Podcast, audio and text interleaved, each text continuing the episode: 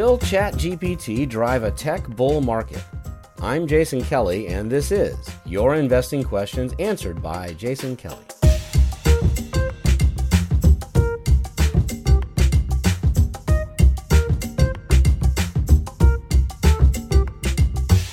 If you'd like to record a question to be answered on a future episode, please leave a message at 303 747 4428.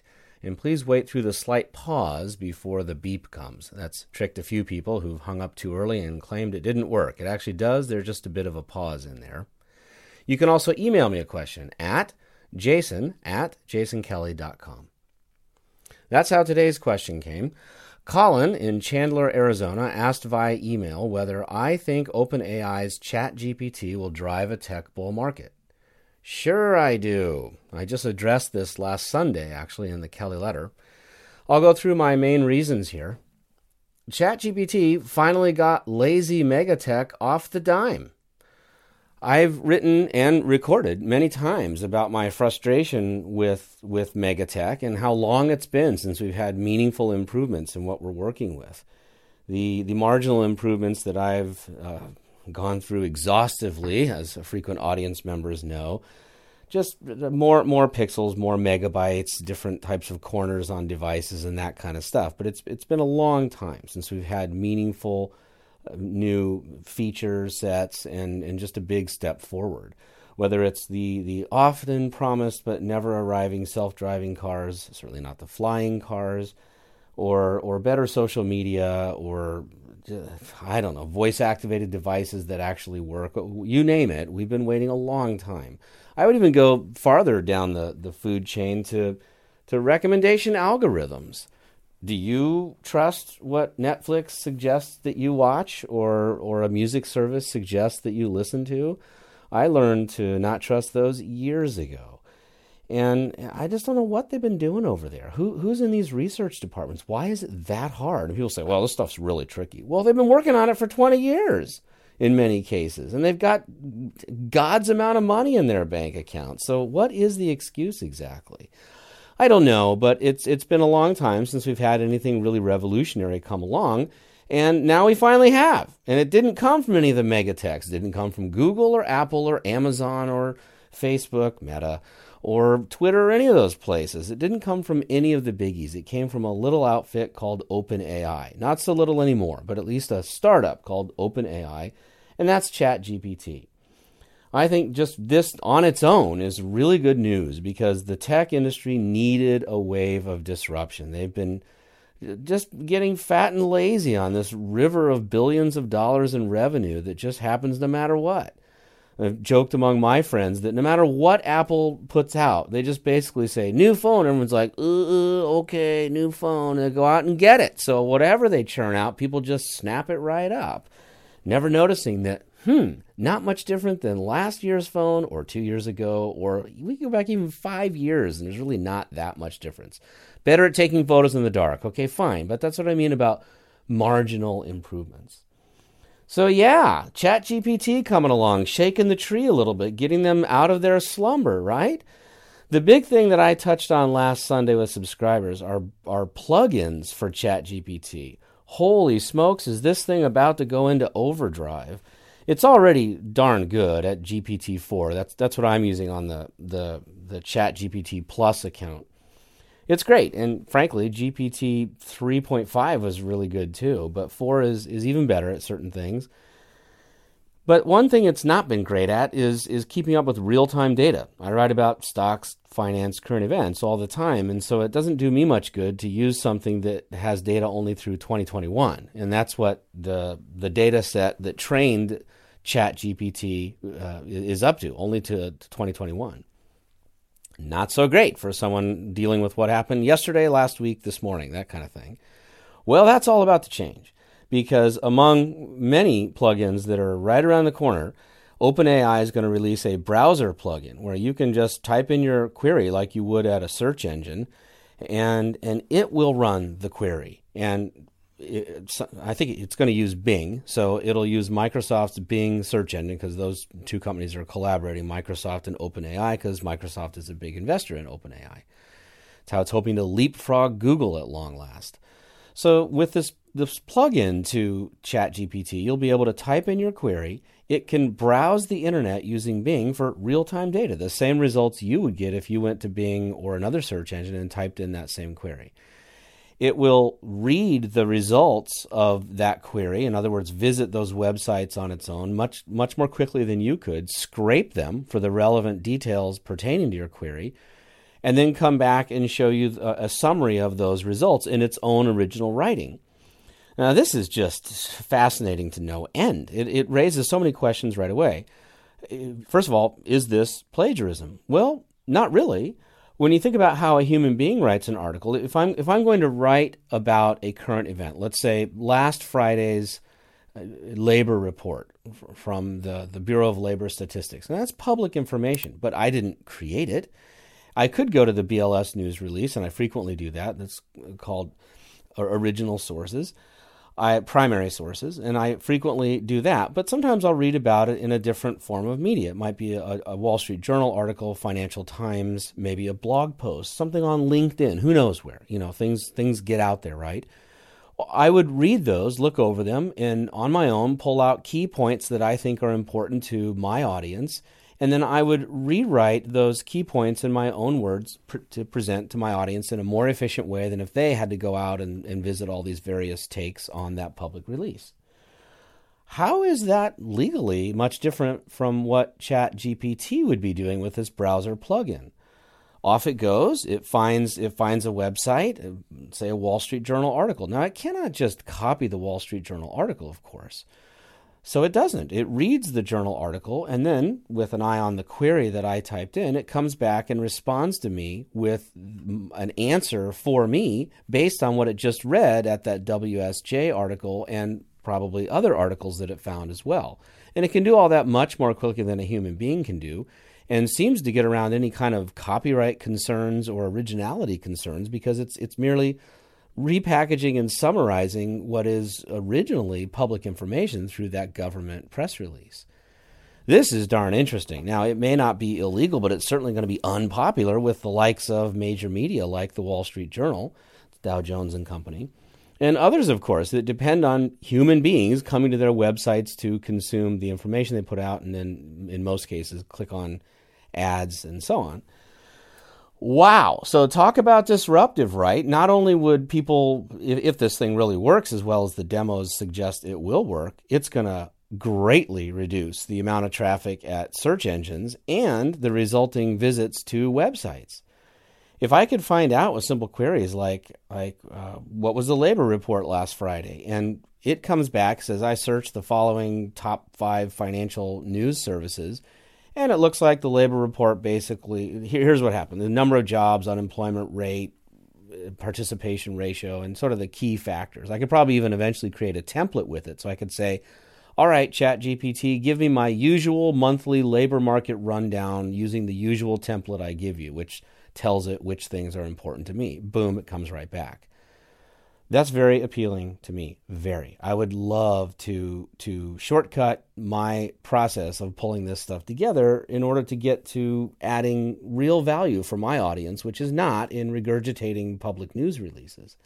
But you still have to acknowledge what's going on. So it might not even be to pass along a summary of what the labor market looks like as of last Friday. It might just be I need to know that in order to speak intelligently about what our portfolio is doing, etc it's just an unbelievably appealing research tool. Now, uh, just just amazing. I want to read to you a quote from last Sunday's Kelly letter. A little free preview for you freeloaders. Haha. Just kidding. Anyway, here we go. From last Sunday's Kelly letter. Quote if ChatGPT users can do most of what they want without searching Google or visiting websites, the traditional online revenue model is in deep trouble. Google could lose much of its search ad business as well as business from clicks on ads it places outside of its properties. For the first time in two decades, it's possible that online will not remain synonymous with Google. You know who dislikes this idea? Google. End quote of myself. that really does get it right there, doesn't it? I and it, it, well, except that it goes beyond even just repackaging information. The the plugins are going to be able to even make hotel reservations, place shopping orders with, with grocery delivery companies, and so on. And I'm sure there's a, a deep bench of other plugins coming. So even though the first iteration of Chat GPT that, that got wildly popular, starting with the launch last November 30th, was is very good at what it does, responding to queries, writing writing responses to those queries. I mean, and and in a natural language style, helping to edit and just general language manipulation. It's excellent at that. But now it's going to go beyond that to use that capability to communicate with the user to get actual things done online, which is just it's it's mind blowing to think about, and it's mind blowing to consider what an instant threat this presents to the biggest companies we have on earth. I, for one, love it. I love it. I've been so frustrated with these fat, rich guys, these rich fat cats sitting back, soaking up all these billions year after year with just the most minimal inching forward on the innovation front. I am sick of it. I'm so glad that a tornado is blowing through their napping pods and, and really getting them off the dime and getting going here. That can only be good for the tech industry. And with that, let's move along to, to what kind of profits, new profits this is going to create uh, beyond whatever new innovation comes along from the likes of Google and others in the crosshairs of ChatGPT's uh, jump in capabilities here. The need for all kinds of support services is is enormous. Accelerated computing, data center scaling. I read about new chips that are being developed specifically to power the needs of, of, of AI demands. Cloud computing, of course, for storage and, and processing, and, and various other AI services. Now, NVIDIA, for one, jumped all over this from the generative AI page on its website, you can get a sense for how it's making more money on the wave of AI hype started by ChatGPT's launch on November 30th. Uh, this is from NVIDIA's website. Quote, Generative AI capabilities are taking the world by storm. AI can now summarize text, compose images, write code, and more. Enterprise applications need AI that's customized to focus on their domain, be knowledgeable about their business, and have the skills necessary to accomplish high value tasks. These models need to scale across business functions and learn as the business grows and evolves. Generative AI models would codify your organization's intelligence. End quote. This is the hype wave of all hype waves. Every company you talk to goes to great lengths to get AI into something that's going to say every single earnings report. You know, I mean, you know, just the companies that seem as far from AI as you can imagine are are wanting to get it in there. You know, you, you would believe after listening to some of these earnings reports that, that AI is going to make your, your next sandwich at your favorite restaurant, concoct your next soft drink recipe, including new secrets to be locked away forever. It's going to be manning missions to the moon or figuring out how to man missions to the moon. Just, I mean, on and on. It's amazing how, how much it shows up, you know. And I actually think all the fear articles is helping to drive this because it's just putting the the concept that AI is here in front of a much wider audience with entertaining stuff like how it's going to kill everybody on Earth through various means. And I I personally dismiss this, even though I know very smart AI scientists have made warnings against this. I I get it, I get it, but I, I suppose the following is really for a different type of podcast, to be more about a social political podcast, but I'll just give you my quick take on it. The reason I believe most analysts and just most voters, I guess, let's say, most people who have a stake in how policy is made are dismissive of these AI warnings is because secretly we all kind of want AI to shake things up in the social political realm just as much as we want them to shake things up in Silicon Valley.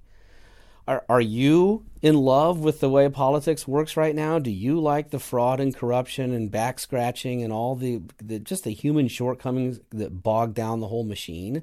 Wouldn't it be cool to unleash AI into that and just rip the entrenched interests from where they've been stuck for decades or centuries in some cases? Wouldn't it be great if instead of budgets needing to be used up because if they don't use them, they lose them and that kind of crap throughout all corners of government? Instead, we had a much more efficient thing come along and just demonstrate beyond any doubt that it's it's possible to work in a more pure fashion. Now, I don't think it's going to be in either extreme. It's not going to be hellish with with you know the the robo plague taking humanity out. It's not going to be that bad, and it's not going to be some kind of AI Shangri La where instantly everything's fixed, nobody works anymore, and we just all sit around experimenting with new yogurt recipes. I don't expect either extreme to happen, but one one reason I believe people don't care so much about the warnings about AI's threat to society is that they see that society is pretty screwed up as is. Humanity doesn't exactly have an exemplary track record going here, so why not give the super smart bots a shot at things? That's my take. As I said, not not much of my wheelhouse, but that's why I think we're not seeing much of a response to that warning, warning, warning type of story that's out. But back to how it's going to drive the whole the whole uh, business here. It, it just looks to me that as more and more companies are going out of their way to say how they're incorporating AI, that a certain percentage of them are actually going to take it seriously and feel that if they don't adopt some kind of AI function in their business model, they're going to fall behind.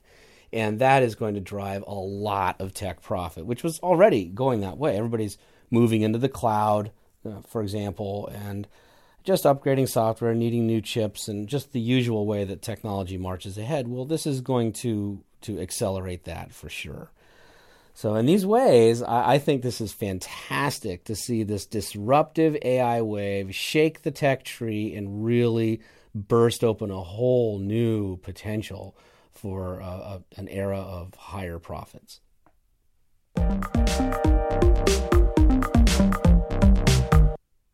As disruptive as AI has been, as I just described in the last segment, and, and as disruptive as I expect it to continue to be, there is a long way to go, plenty of room for improvement first of all, even just with the current edition of uh, version rather of ChatGPT, there, there's a lot it needs to get better at. It, it, fails a lot of questions, even though it's it's the leader. CNET just did a review of of ChatGPT versus Google Bard versus Microsoft's Bing implementation of ChatGPT, and the the the unadulterated version of ChatGPT at OpenAI's website is is the leader, and in my opinion, by far.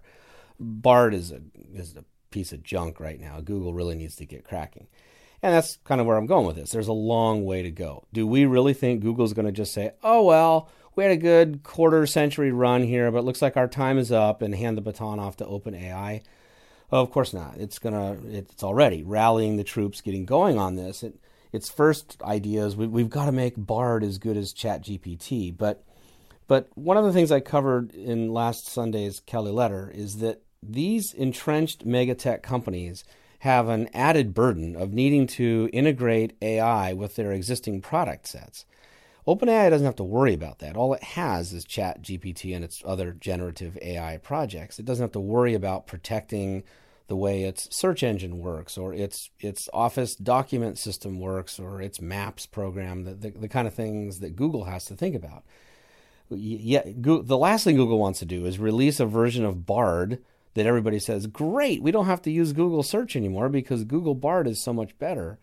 And of course, they're going to want to get ads in there. That's how they make all their money. So, uh, you know, how's that going to go? You, over at OpenAI, you can just type in your query. You never see an ad anywhere. You never see the internet anywhere. It all just gets brought into you by ChatGPT, your your custom guide to the open internet. And I, I just don't see how it's going to work very well for Google to paste on its Bard pop up or clip on feature, I guess, that, that's going to help you navigate Google search results or, or give you different types of search results and it squeezes ads in there. It's not going to take long for people to just go to a different tab on the browser where that doesn't happen. So, long way to go for sure. And I, I'm sure Google's aware of all this and talking about it and testing it. So it can only be a good thing on the innovation front to see all, finally some competition for the big kahunas we've been operating around for, for years now. One of the things that I would say general AI is going to need to get around is is the originality issue. There is a problem with this kind of tech that, that human originality disappears, and that's not because people are, are using the tech to do everything. For example, uh, I, I don't think it's imminent that open uh, AI is going to create something that writes novels. You won't you won't just be able to say I need a good spy novel that takes place in Russia with a flight to Mozambique halfway through. Boom. Uh, oh, how many words would you like that? 72,000, please. There you go. I don't think we're there yet. I, I, think we probably eventually will be, but we're not there yet. But people are already asking, is, is this going to take away human human creativity? Probably not in that way. I think people who want to write novels or, or articles or poetry, whatever it is that people want to create with words, they will still keep doing because it's the creation that's most of the fun. And they're probably going to just use ChatGPT the way most writers that I know are already using it, which is as a, a souped up thesaurus dictionary kind of uh, thought prompt and and some are already swearing that off, saying that I I don't want it polluting my original thought processes. Like if you if you've done much writing yourself, you probably know that it's a different mode you go into when you're doing good writing. Good writing doesn't happen with constant checks of a reference source and looking something up and, and checking your phone that's pinging. The the best writing happens when all of that is turned off and it's the writer and the blank page or screen these days that that words are going onto. And I've already talked to writers who are saying that Chat GPT needs to be put into that category. The same way you're not running to your dictionary and thesauri every single time to keep your juices flowing, you probably don't want to run to Chat GPT and say, What do you think of this wording? Can you think of a better way to describe this person's voice or or what happened in the labor market last week? You can lose a good 15 minutes there trying to wrangle the answer you want out of chat gpt so in that sense the truly creative type writers are already saying okay i get it now. This is another tool in the box but it, it really doesn't have magical powers. It just has different powers. So how could it be that originality flattens out well, similar to the way algos have, have gone wrong for us. I touched on this earlier when, when you're in Netflix and it's recommending a movie to watch, and you probably already learned to think, yeah, let me just go verify that that's really the kind of thing I want to watch because who knows exactly how it's how it's basing that algorithm. It seems to me that it bases it on you watched this last week and it has another the, the same actor is in this movie this week, so why don't you try that? Talk about thin gruel on the getting to know me front, you know. anyway, so um, there is a chance that, that AI could go the way algos go, that they get into this loop that detects popularity among products, and then the, the, therefore the popular products are in that loop, so it wants to recommend those types of products more, which makes them more popular, which makes them get recommended more, and so on. And we go down the spiral until it's nothing but templates everywhere. We've already seen this in Hollywood, right? How many creative new movies are coming out versus regurgitations of of sequels? Uh, you know, Iron Man 27 is a lot easier for a studio to make than some brand new superhero that hasn't been road tested and doesn't have decades of popularity in comic books and so on. So we've seen the templatize what do we call this? Templatization, I suppose, of the movie industry certainly in books. I mean, my gosh, is one romance distinguishable from another? Not easily. And AI could accelerate this trend. I read a nice article about this just yesterday, actually, by Sigal Samuel at Vox. It wasn't yesterday, it was Monday, pardon me and he he wrote that recommendation algos with their you liked this therefore you might like that approach end up homogenizing our consumption patterns. And by the way Sigal Samuel is himself a writer. So this comes from somebody who's thought a lot about this and uses these tools such as a generative AI quote from Samuel music starts to sound the same Hollywood worships reboots and sequels. We all cook the same epicurious recipes and, more worryingly, read the same articles, which tends to be whatever plays well with the Google algorithm, not what's been buried at the bottom of the search results. End quote.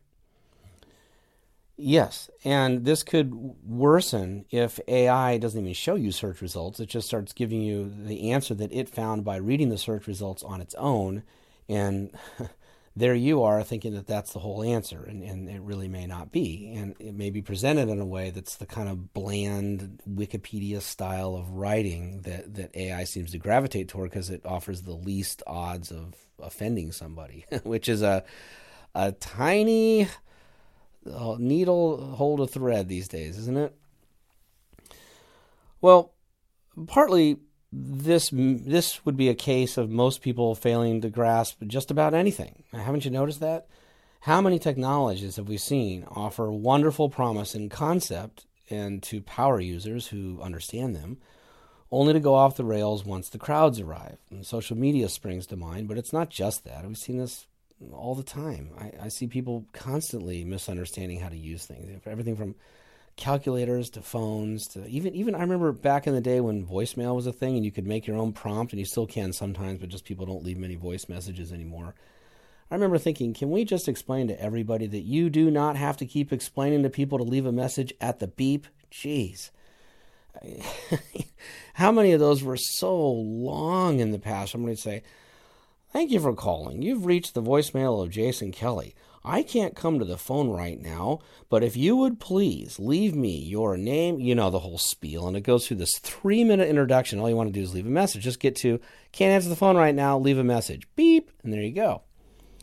Well, that you can imagine if people couldn't figure out the best way to manage a voicemail message, they're certainly going to screw things up like social media and AI.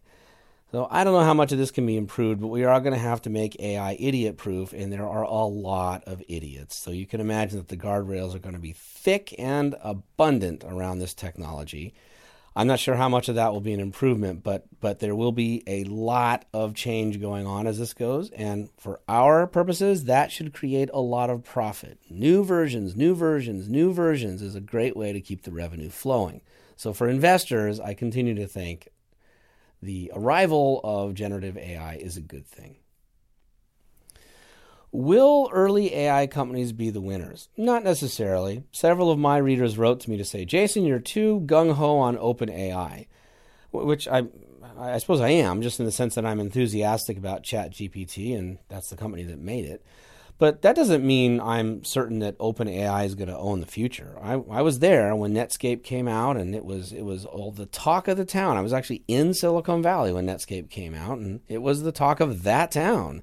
And yet, it didn't end up winning, did it? it you don't spend much time in Netscape these days, and and uh, nobody had heard of Google in those days. I remember telling people I, am using a search engine, engine called Google, and I had to put it in quotes. That's how far back I go in this stuff.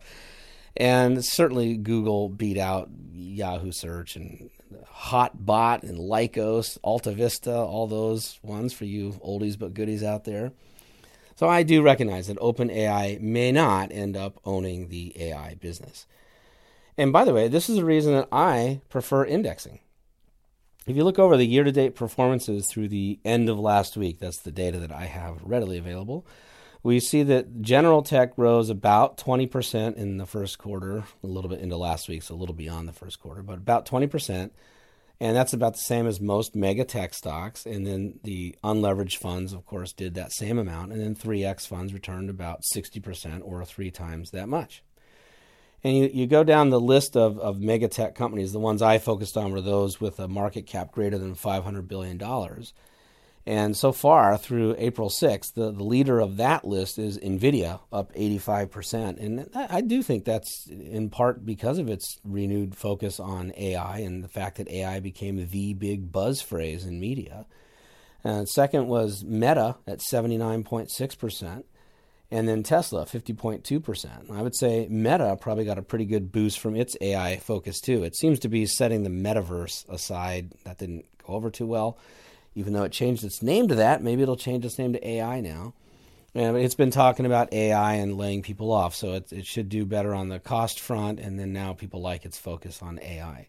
But the, the, the point I'm making now is that we don't need to understand whether it's going to be Google that wins this or Microsoft or OpenAI if it ever becomes a, a stock, Amazon, whoever. And it, it may well be a company that we're not even talking about. And I, I do acknowledge that.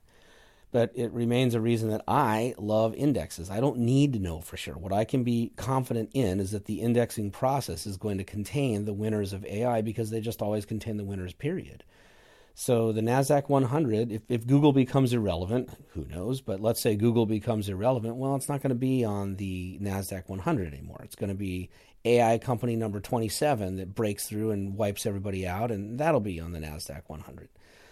So if you, like me, think that that AI is going to spark a whole new wave of innovation and profits in the tech industry, then you may also want to consider a, a, a, technology index fund rather than picking and choosing winners on your own. Because I submit, and I agree with my readers, that we don't know who the winners of this are going to be, except probably investors in index funds. So take that route.